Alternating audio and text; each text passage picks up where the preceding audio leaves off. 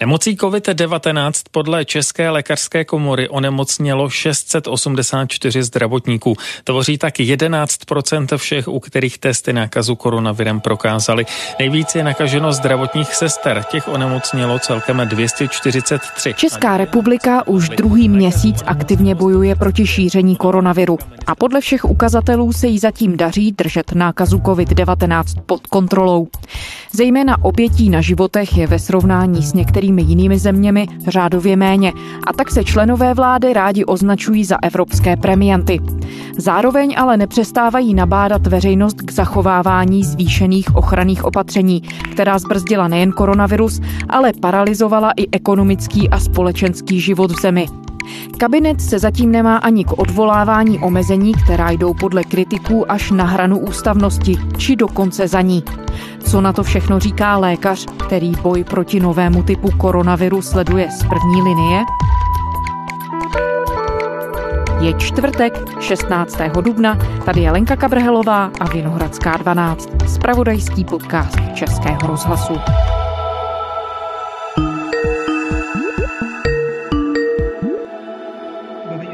Slyšíme se, jo, a vidíme se. Já se jenom sundám roušku ještě. Takhle, aha, dobrý den, jo, tak já vás vidím. Teď jsem vás chvíli viděla, už vás zase nevidím. tak a já teda zapnu ten, eh, to nahrávání. A poprosím vás na úvod, pane doktore, jestli byste se mohl jenom představit, říct jméno a příjmení a říct, co vlastně ve Všeobecné fakultní nemocnici děláte. Já se jmenuji Michal Šotola, jsem lékař, pneumolog a internista a pracuji na první klinice tuberkulózy a respiračních nemocí. To už druhým rokem, jinak také ještě působím v nemocnici na Homolce. Oborem mého zájmu jsou nemoci plic, dýchacího ústrojí a vůbec všech vnitřních orgánů. No a vy tedy tuhle chvíli působíte na plicní klinice Všeobecné fakultní nemocnice, kde se léčí pacienti s nákazou COVID-19. Můžete možná na úvod, pane doktore, popsat, jak vypadá váš běžný den? Já jsem vedoucím jednotky intenzivní péče té naší plicní kliniky a od nějakého 17. března kdy jsme v podstatě poměrně rychle provoz vyčlenili výhradně pro pacienty, kteří mají podezření nebo potvrzenou onemocnění COVID-19, tak jsme se připravili na to, jak se o ně starat, ale ten náš denní režim je úplně běžný jako kdykoliv jindy. To znamená, Ráno máme takovou krátkou poradu, navzdory všem opatřením se setkáváme samozřejmě v patřičních rozestupech a s rouškami, ale probíráme, co se dělo o službě, probíráme jednotlivé pacienty a potom následuje během dopoledne vizita přímo u lůžka spolu s dalším ošetřujícím personálem, případně nějaké přesuny pacientů, příjmy pacientů, jejich propuštění nebo nějaká administrativní práce. Máme velkou pomoc v kolezích z kliniky anestezie a resuscitační a intenzivní medicíny, kteří v podstatě nám jsou k ruce a můžeme se tak s nás střídat a doplnit se, kdyby někdo z nás vypadl. Na druhou stranu můžu říct, že aspoň mezi lékařským personálem zatím nikdo neabsentuje a nikdo neonemocněl. A kolik pacientů teď léčíte? My máme pět lůžek na jednotce intenzivní péče a za tu dobu necelého měsíce bylo několik dní, kdy byla ta jipka plně obsazená. Jinak v tuto chvíli tam budou dva pacienti. A to všechno byli pacienti nemocní COVID-19? Ano, ten režim je takový, že to je vlastně jeden velký prostor a není možné ty pacienty od sebe nějak hermeticky oddělit, není tam tak vyspělá vzduchotechnika, takže by se nemělo stát a snažíme se tomu přizpůsobit tu práci, že by tam byli vedle sebe pacienti, kteří třeba mají podezření na to onemocnění a to onemocnění už prokázané, tak aby jeden pro druhého nepředstavoval riziko. Takže proto vlastně všichni ti pacienti, co tam jsou v tuto chvíli, tak mají to onemocnění prokázané. A máte to spočítané, kolik lidí už vlastně tady tím vaším oddělením prošlo? No dneska zrovna jsem se tím probíral, protože my se snažíme dívat i trošku podrobněji na ty charakteristiky těch pacientů a na to, jaká mají třeba přidružená nebo měli přidružená onemocnění a za tu dobu to bylo něco kolem 20 pacientů, takže to jsou naštěstí velmi nízká čísla a jsem velmi rád, že zatím ten vývoj nasvědčuje, že ta situace se vyvíjí příznivě. A tedy vzhledem k tomu, jaké to je oddělení, tak předpokládám, že to byli lidé, kteří přišli v nějakém dost těžkém stavu. Ve skrze ano. Ono také ten počet těch lůžek naší nemocnici vyhrazených pro péči o tyto pacienty se zvětšoval, takže my jsme v podstatě byli první klinika spolu s tou klinikou anestezie a resuscitační a intenzivní medicíny, která se na tuto nemoc přeorientovala nebo na péči o ty nemocné přeorientovala. Takže v úvodu vlastně ta naše jípka byla vedle toho Karimu první, která ty pacienty byla připravena přijímat. Takže se mohlo stát, že se tam dostal pacienty s nějakou lehčí formou onemocnění, kterého prostě nebylo kam jinam uložit z toho důvodu, že ta izolace a možnost pracovat v těch ochranných pomůckách třeba ještě jinde v danou chvíli možná nebyla. A nedá se říct, že by to všechno byli pacienti, kteří by za běžných okolností vyžadovali intenzivní péči, ale vyžadovali třeba intenzivní ošetřovatelskou péči. To se týkalo hlavně těch pacientek z některých domovů pro seniory. To bezkrze byly pacientky vysokého věku, které potřebovaly vlastně trvale nějakou pomoc, pozornost a v tom režimu, tak jak to je na standardním lůžkovém oddělení, to bylo velmi náročné, protože vlastně každý ten ošetřovatelský úkon by znamenal, že se k ní, k té pacientce nebo k tomu pacientovi musí sestřička obléknout do toho ochranného oděvu, tomu pacientovi pomoci, udělat, co je potřeba a potom se zase svléci a jít za dalším pacientem. Takže z toho důvodu jsme vlastně některé ty pacienty měli i na jipce, aniž by třeba za běžné situace tam být nemuseli. Ale bylo to proto, aby vlastně měli tu trvalou péči a aby se jim v rámci těch možností, které jsou poměrně někdy svízelné, tak aby se jim dařilo aspoň co nejlépe. Když jste říkal, že se ta situace z hlediska nákazy vyvíjí pozitivním směrem z hlediska toho, kolik k vám přichází pacientů. Jak se vyvíjí z hlediska toho, jak se daří léčit tu nemoc? Kolik lidí už prošlo vaším oddělením a podařilo se je úplně vyléčit? A kolik se naopak vylečit nepodařilo? Za tu dobu jsme měli 8 umrtí, což je na ta čísla poměrně dost. Všechno to byli pacienti ve věku kolem 90 let, takže tam je otázka, u některých to možná ani nebyla hlavní příčina toho umrtí, ale vlastně taková přidružená okolnost. Máme kolem asi šesti nebo sedmi propuštěných pacientů, někteří ještě zůstávají v naší péči. Takže asi tak. Ve skrze po takovém smutném úvodu, kdy skutečně jsme spíš viděli ta úmrtí a ty pacienty, jak se rychle zhoršují, tak teď vidíme i to, co je veselější a to je to, že se ti pacienti jednak dostanou domů, jednak, že se toho onemocnění zbaví byť někteří mají třeba i nějaké následky. Takovým silným momentem bylo, když jsme hospitalizovali naši kolegyni sestřičku zrovna od nás Jipky s onemocním COVID-19. Tu jsme zrovna včera také propouštěli a všichni jsme z toho měli velkou radost. A ta se nakazila přímo u vás na oddělení od jednoho z pacientů, rozumím tomu správně? To správně. Eh, nedokážeme přesně dosledovat.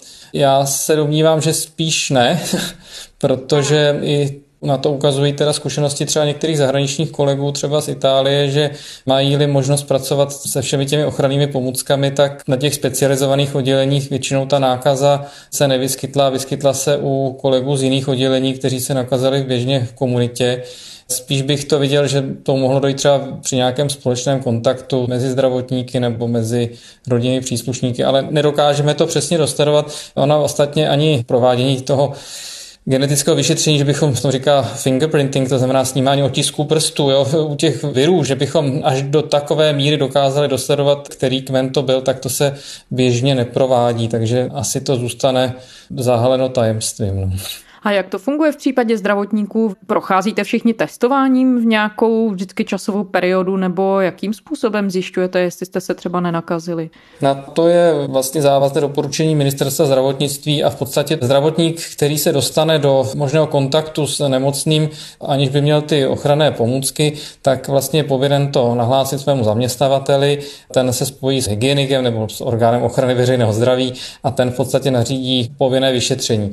Záleží, si ten dotyčný zdravotník je nebo není nepostradatelný pro to pracoviště a podle toho se k tomu přistupuje. Pak, když je nepostradatelný, tak pracuje v takovém zpřísněném režimu, kde je snaha, aby se nepotkal s ostatními zdravotníky, nosí jinou formu respirátoru, jí a odpočívá někde odděleně od ostatních a pohybuje se po tom zdravotnickém zařízení co nejméně. No a pak je tam série testování, kterou přesně určí hygienik. Je to, myslím, nejdříve po pěti dnech a potom v nějakých intervalech celé to trvá. Taková ta modifikace kodifikovaná forma karantény pro zdravotníky 14 dní. Možná, že jsem něco popletl nebo řekl nepřesně, ten předpis před sebou teďka nemám, takže se za to dopředu omlouvám, jestli jsem vás uvedl nějakým způsobem v omyl. Ale v zásadě to v takovém schématu funguje. A takže vy neprocházíte vlastně tím, že jste na oddělení, kde jste vystavení permanentně tomu viru de facto, byť tedy v ochranných prostředcích, tak to neznamená, že vy byste procházeli nějakým pravidelným testováním třeba každý třetí den. Rozhodně tak není. Souvisí to také s tím, že co je naprosto zásadní, a to platí i pro jiná infekční onemocnění, to platí i pro období chřipkových epidemí, že kdokoliv, kdo má příznaky nějakého akutního onemocnění dýchacích cest, no tak prostě zůstane doma a telefonicky se spojí a domluví se se svým nadřízeným a se svým ošetřujícím lékařem na dalším postupu. To je základ slušnosti, kterou ale jsme si zvykli dodržovat i za jiných situací. Máme sice někdy takovou tendenci, že potřeba spasit svět a pracovat za každou cenu, ale nevyplácí se to, to jsme se snad už naučili. Takže kdo je viditelně nemocný, tak toho v práci ani vidět nechceme.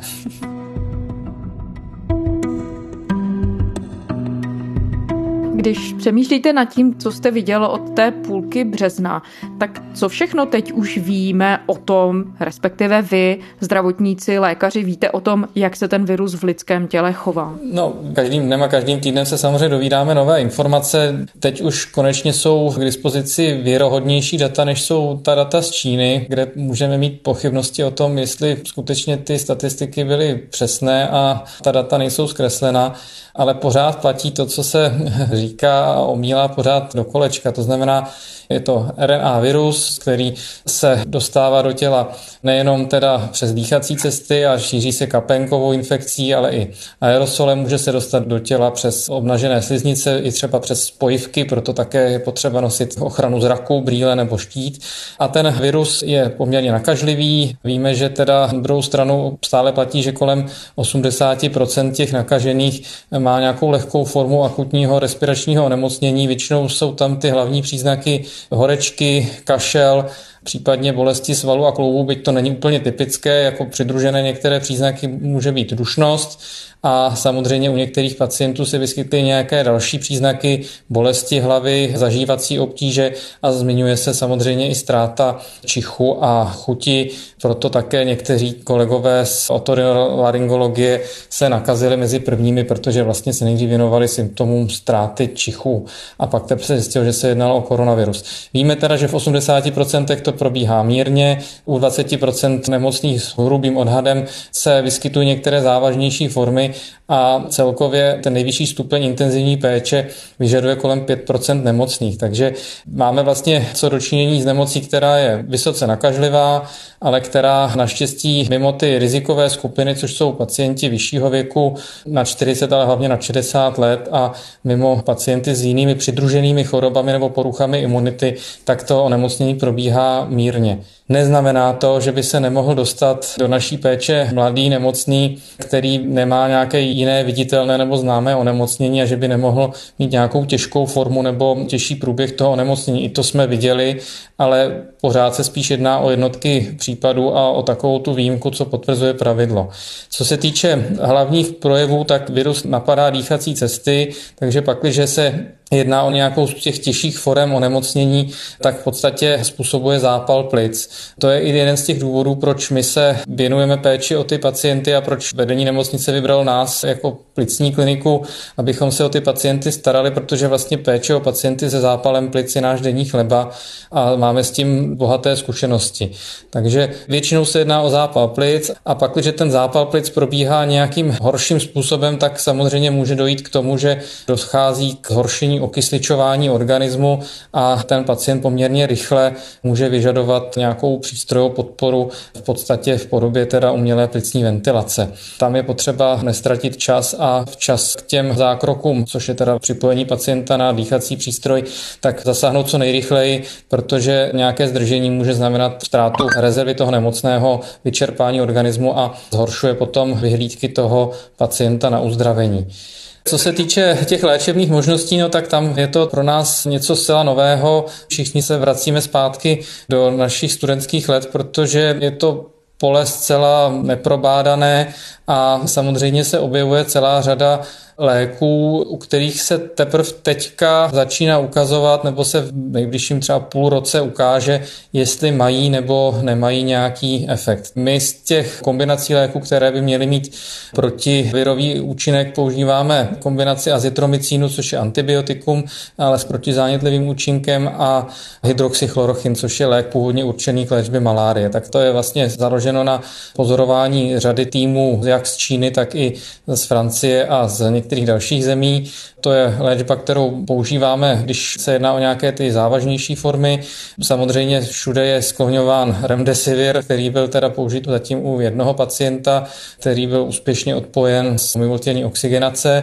No a v nejbližších dnech by měl dorazit antivirotikum z Japonska, nebo které se používá v Ázii, favipiravir, což je lék, který teda je určen na chřipku, ale má vlastně širší protivirové účinky výhradně proti RNA virům, což ten koronavirus je. Pak jsou tam všechny ty postupy, které vlastně získávají čas pro toho nemocného, aby se to tělo s tím popralo samo, to znamená cokoliv, co zlepšuje ten pacientův stav, to znamená péče o správnou výživu, úprava vnitřního prostředí, oxygenoterapie, to znamená dodávání kyslíku, sledování a léčba poruch rytmu. To, co všechno prostě běžně děláme v té naší běžné péči i v té péči intenzivní. A jak se jako lékař vyrovnáváte s tím, že v tuhle chvíli neexistuje spolehlivý, jasný lék, jenom vlastně tedy podpůrná terapie, nebo že je to takové hledání, pokus, omyl? No upřímně řečeno, tak je tomu i u řady jiných onemocnění, že prostě spolehlivý lék, nebo ono v zásadě v medicíně asi to není, takže by existoval stoprocentně spolehlivý lék. Každý lék prostě má své nějaké příznivé účinky, má každý lék, ať už je to i, i placebo, má nějaké možné nežádoucí účinky a je potřeba s tím tak nakládat. Kdybychom si vzali i třeba tu v vozovkách banální chřipku, no tak sice je několik léků, které mají účinek proti tomu viru, ale je zase třeba potřeba je nasadit poměrně včas a pak, když se to okno časové nepodaří využít, tomu nasazení dojde třeba později, no tak ten průběh už nějakým zásadním způsobem neovlivní.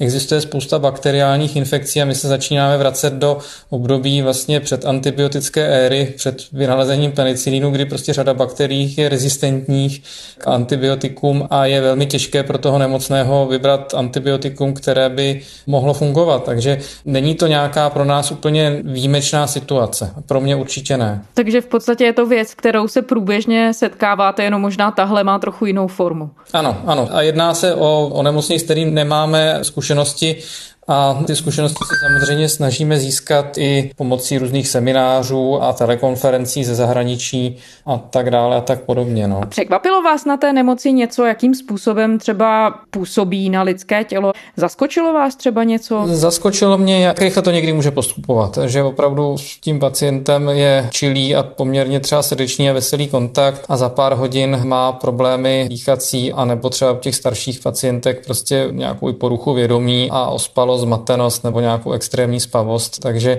to byla věc, která mě zaskočila. Na druhou stranu nebylo to tak, že bychom to nějak snad podcenili, ale je pravda, že to třeba tolik nevídáme. No.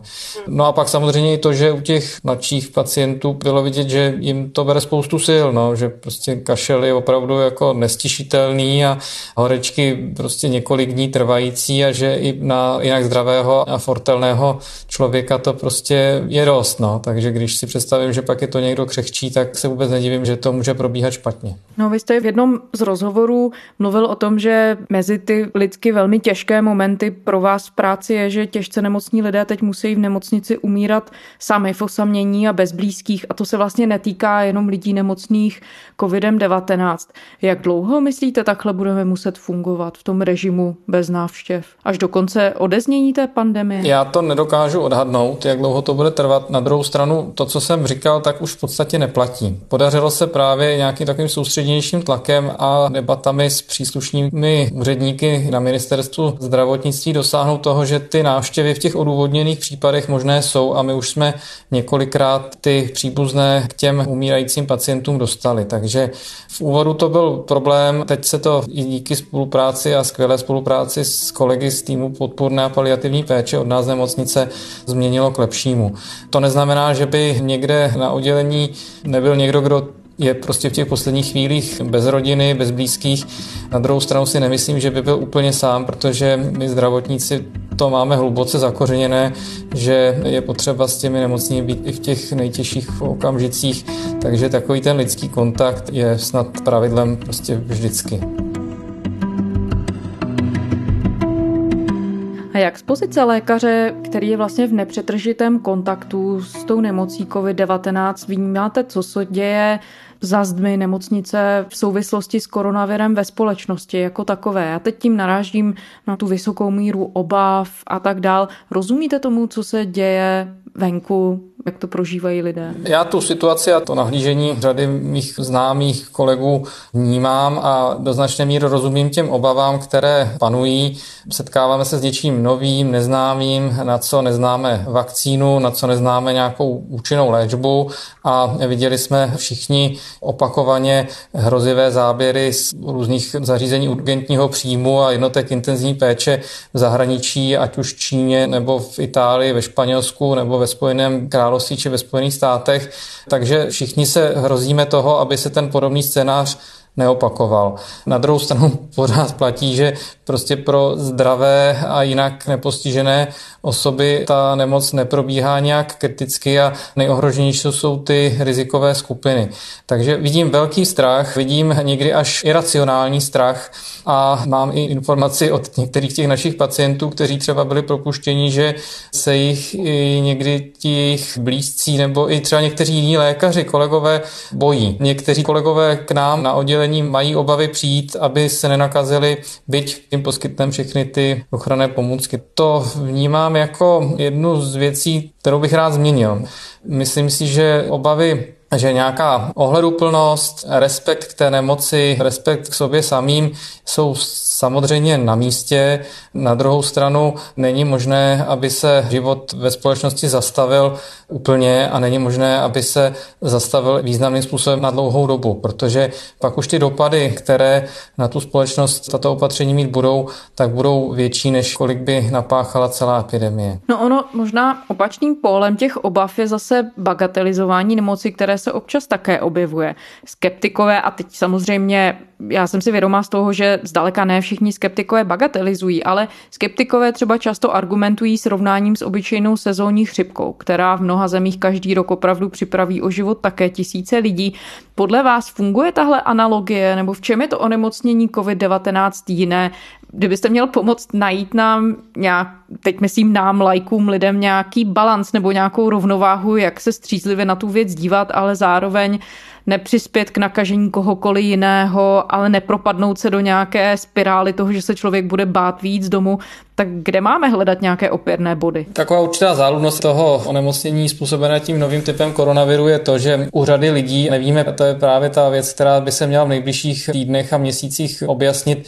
Nevíme, kolik těch lidí může být bez příznaků a být vlastně přenašeči toho onemocnění. Ta inkubační doba je poměrně dlouhá, to znamená trvá delší dobu od nákazy do projevu toho onemocnění a do té doby ten dotyčný může být prostě přenašečem toho onemocnění. Takže to je asi hlavní zdroj toho, krom toho, že se jedná o něco nového a neprobádaného a bez jasných léčebných možností, tak to si myslím, že je ten hlavní zdroj obav. Na druhou stranu ve světě zemře milion lidí ročně na tuberkulózu a opatření proti tuberkulóze. Vím, že jsme země s příznivou epidemiologickou situací, ale opatření v a kontrole tuberkulózy jsou ve srovnání s tím, co děláme proti koronaviru, směšná. Počet nových případů zápalu plic, bakteriálního zápalu plic v České republice je asi 10 případů na tisíc obyvatel, to znamená kolem 100 tisíc nemocných, ne umrtí, ale 100 tisíc lidí v České republice onemocní zápalem plic no tam se nejspíš s tím koronavirem ještě ani nedostaneme. Jo. Takže potřeba to zařadit do nějakého rámce a to si dovolím jako ještě bonmot, ta opatření, která byla namířena na zpomalení šíření koronaviru, tak prokazatelně zafungovala na to, že letošní chřipková epidemie se nekonala. Takže jaký pozitivní efekt to přece jenom mělo. No ale není to nakonec vlastně ale i ty nemoci, které jste zmiňoval, tuberkulóza, bakteriální zápal plic, tak nejsou to nemoci, které ale se vlastně potom rozloží v čase, že riziko koronaviru je právě v tom, že tím, že je tak nakažlivý v jednu chvíli onemocní tolik lidí, že to vlastně úplně převálcuje ten zdravotní systém? Určitě, to bylo smyslem těch opatření, které vláda přijala a jsme jí za to všichni vděční, že ten náraz toho šíření toho onemocnění nebyl takový, že ta infekční dávka se nejenom rozložila v čase, ale rozložila se i do prostoru. To znamená nejenom, že ta infekční dávka pro jedince byla nižší, ale i pro tu společnost byla nižší a my jsme měli čas se na příjem těch nemocných a na léčbu těch nemocných připravit. Dokážu si představit daleko hůř, že bychom to zvládali, kdyby od toho prvního dne, co jsme otevřeli to oddělení izolační, že bychom byli zavaleni pacienty, tak to by samozřejmě ty výsledky byly určitě horší a ta čísla, která vydáme v různých těch statistikách, by byla určitě daleko horší. Takže za to jsme všichni vděční, jsem hrozně rád a musím poděkovat všem obyvatelům za to, jak zodpovědně se chovají, jak dbají na to, aby skutečně nedocházelo k nějaké větší koncentraci lidí, že vlastně všichni se naučili nosit roušky, byť ten efekt toho jejich nošení je možná v některých případech diskutabilní. Jsem velmi rád za to, jaká vlna solidarity se vlastně ve společnosti objevila objevila, že lidé se začali zajímat o své nejbližší. Řada lidí pomáhá svým starším spolupčanům, nakupuje jim, jak se vlastně podařilo spustit po domácku výrobu roušek, kolik třeba i restauratérů a firm posílá zdravotníkům jídlo, nebo co třeba zvládli moji sousedé, chaber, že přivezli sestřičkám postel, aby se měli kde na těch dlouhých směnách natáhnout. A mohl bych pokračovat dál, takže ukázalo se, že jako společnost dokážeme držet při sobě. Je tady velká vlna sounáležitosti náležitosti, solidarity. Na druhou stranu nesmí to trvat moc dlouho, protože pak se ta společnost nějakým způsobem bude hibernovat a to, co je pozitivní, se přetaví spíš v nějakou takovou už ospalost, únavu a otrávení a tomu bych se rád vyhnul. No. Mm-hmm, tomu, že by se to vyčerpalo. Takže jestli tomu vlastně správně rozumím, jenom to zrekapituluji, jestli jsem to správně pochopila, vlastně vy mluvíte o tom, že jsme byli v nějaké úvodní fázi, kdy přicházela neznámá nemoc, kterou prostě nebylo radno zacházet tak, že by se navalila vlna nemocných lidí. Tím se nám povedlo zřejmě tedy, doufejme, projít a teď už je ale potřeba vymyslet nějaký nový postup, jak se chovat dál ve chvíli, kdy se to povedlo rozložit v čase. Přesně tak, s tím s vámi naprosto souhlasím, že to není tak, že by teď to bylo za námi. My s tím onemocněním se budeme muset naučit žít, musíme počítat, a to zejména my zdravotníci, ale musíme s tím počítat i v tom nějakém běžném kontaktu, že čas od času se tady nemocní s koronavirem objeví, že se mohou objevit i nemocní, kteří mají jiné zdravotní potíže, ale zároveň ještě k tomu mají, nebo se u nich prokáže nákaza koronavirem, aniž by to mělo nějaké zjevné projevy, ale že je potřeba se k ním chovat patřičnou opatrností a bude potřeba nastavit ten zdravotní zdravotnický systém na to, aby to dokázal zvládat dlouhodobě, ale to není nic neřešitelného a je to jenom otázka nějaké dobré organizace a vůle těch zdravotníků se té nově vzniklé situaci podřídit. Všechno se nakonec obrací lepším směrem, obnovuje se i běžný provoz těch zdravotnických zařízení, začínají se plánovat zpátky vlastně běžně plánované třeba operace nebo některá zákroky a vyšetření, takže má to svoji nějakou jasnou cestu. Vláda nedávno zveřejnila plán na uvolnění těch některých opatření.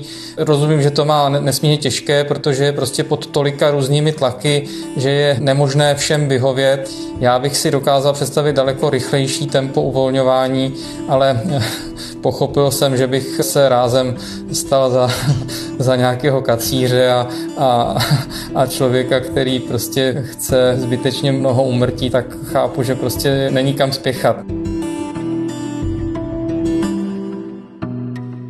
Co je z vašeho pohledu tedy v tuhle chvíli v tom dalším postupu nejdůležitější? Rozptilovat obavy lidí a třeba nastartovat tedy normální chod nemocnic? Protože se objevily i obavy, že lidé se budou vyhýbat zdravotnickým zařízením a může nás čekat nějaká v uvozovkách epidemie odložené péče. Tak je tahle ta obava reálná podle vás? To je obava, kterou já sdílím se svými kolegy od začátku. Obzvlášť protože my nejsme žádní hrdinové v první linii. My pracujeme vlastně teď v tuhle chvíli, aspoň když mluvím za naší kliniku, na nějakých 50-60% toho, co jsme zvyklí. Takže my se vůbec nepovažujeme za hrdiny. Hrdinové jsou pečovatelé a sestřičky v eh, domovech seniorů, to jsou rodiče, kteří učí svoje děti a to jsou prodavačky a řidiči a kuchaři a to jste vy, kteří o té nemoci informujete. My nejsme hrdinové, ale obava z toho, že ti naši pacienti, kdybychom jinak měli úplně plné oddělení a my bychom měli plné ambulance a plné endoskopické sály a byl by plný operační program, tak obava, že ti pacienti nezmizeli, že někde se vyskytují a teď po nějaké době ty jejich zdravotní potíže vyplynou na povrch, no tak ta je zcela na místě. Další věc je, že my se budeme starat i, a to se týká hlavně pneumologů, my se budeme starat i o ty pacienty vyléčené, kteří vlastně tím zápalem plic prošli, ale budou mít nějaké trvalé následky, protože tam u části těch pacientů dochází k jizevnatým změnám v těch plicích a ta náprava toho stavu je velmi pozvolná a to je také předmětem poměrně zajímavého výzkumu, který už u nás třeba na klinice plánujeme a plánuje ho samozřejmě i řada jiných pracovišť. Obáváme se toho skutečně, co přijde po tom uvolnění. Konkrétně u mě je obava, že řada těch pacientů třeba některé ty svoje potíže bagatelizovala a vyplyne to teprve na povrch. Další obava bude samozřejmě o ty chronicky nemocné, pacienty po transplantacích nebo s nějakými poruchami, ať už navozenými léčbou nebo chorobou, poruchami imunity, kteří samozřejmě mohou dostat to onemocnění v té druhé vlně nebo v nějakém druhém rázu No a ten průběh samozřejmě pak může vypadat daleko třeba dramatičtěji, než jsme do posud viděli. Takže je tam spousta otázek. Na druhou stranu není možné zastavit běh země a uzavřít se do nějaké pevnosti, protože to nám vlastně nepomůže. Čím déle budeme tu epidemii rozkládat v čase, tím déle se s ní budeme muset potýkat a tím hůře se nám bude z těch restriktivních opatření odcházet nebo je budeme hůře a hůře rušit. A rozumím tomu správně, že tak trochu jak si sdílíte obavy některých lidí z toho, že by některá ta omezení se mohla stát novým standardem, že už nikdy nebudou odvolaná, že si společnost třeba zvykne, i když to nebude úplně nutné? Že prostě ten strach, jinými slovy, se nám nepodaří úplně překonat? Já jsem hodně svobodomyslný člověk a je to vážná obava a vidím to, že když někteří dostanou tu moc do ruky, tak se jí rádi chopí a tím nemyslím třeba nutně politiky, ale to se může týkat třeba strážníků, policistů nebo i třeba taková ta snaha o tu sociální kontrolu za každou cenu, abych ukázal, že vím, co je správné, že někoho budu napomínat a upozorňovat, co se sluší a patří, no tak ta může být být třeba také vystupňována. Takže obava o svobodný vývoj této země je samozřejmě na místě, teď je to naprosto bezprecedentní situace, kdy základní lidská práva byla na poměrně dlouhou dobu potlačena, byť s naším souhlasem. Nikdo se proti tomu nevzepřel a nikdo nevyšel do ulic. To žádná revoluce se určitě konat nebude, ale je to pro nás něco naprosto nového a není možné to považovat za standard. Prostě žijeme ve svobodné společnosti, demokratickém zřízení a je potřeba, aby to tak zůstalo. A dá se říct, že právě ten dopad na lidskost nebo na to, jak se k sobě chováme ve společnosti jako lidé, i třeba ty formy solidarity, o kterých jste mluvil, že to je jeden z nejcitelnějších dopadů, které ta pandemie koronaviru má kromě těch fyzických? Já jsem se na to téma bavil s jedním farářem před Velikonoci a ten je k tomu hodně skeptický. Ten si myslí, že u nás zemřelo pořád ještě málo lidí na to, aby se ta solidarita a sounáležitost stala nějakým univerzálně platným způsobem života.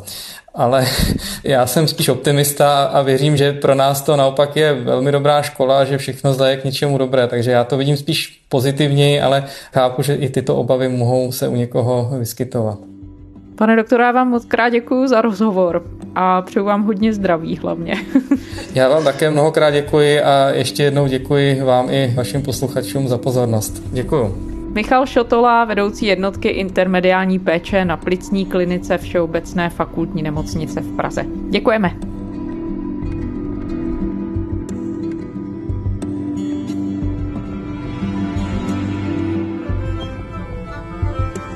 Zákaz cestování přes hranice platí v České republice už déle než měsíc, přesně 34 dnů. Je to poprvé od listopadu 1989, kdy stát svým vlastním občanům zakázal vycestovat ze země. Česko kvůli šíření koronaviru o půlnoci uzavře své hranice. Vycestovat do zahraničí budou smět od zítřka jenom lidé s výjimkou. Zároveň začne platit i zákaz vstupu do země pro všechny cizince. Vláda zdůvodňuje nutnost opatření snahou zamezit šíření koronaviru. V úterý podmínky části částečně uvolnila. Do ciziny mohou odjet lidé v odůvodněných případech, například z pracovních důvodů, k lékaři nebo za rodinou. Policie České republiky již nějakou dobu vede přesnou evidenci eh, naš osob na výstupu a vstupu do České republiky.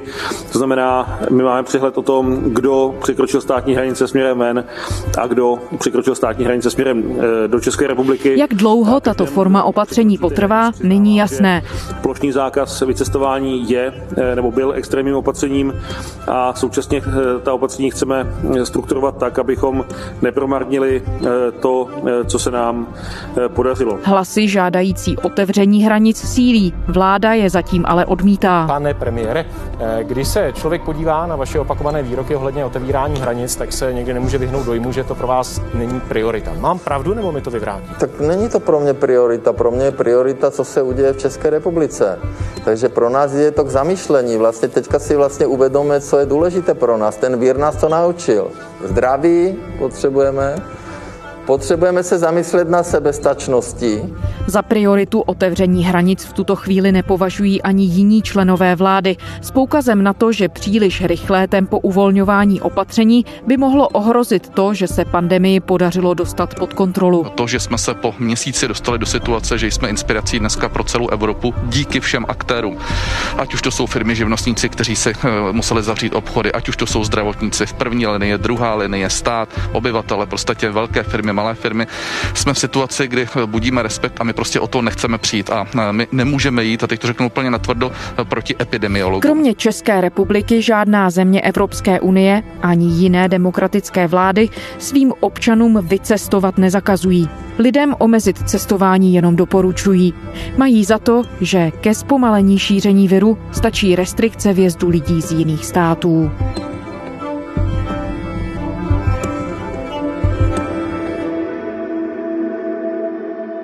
A to je zpáteční Vinohradské 12 vše. Vraťte se k nám na stránky i rozhlasu, našeho spravodajského webu a také do podcastových aplikací. Pokud máte tipy, nápady nebo i kritické připomínky, pište nám na adresu vinohradská12 zavináč rozhlas.cz. Těším se v pondělí.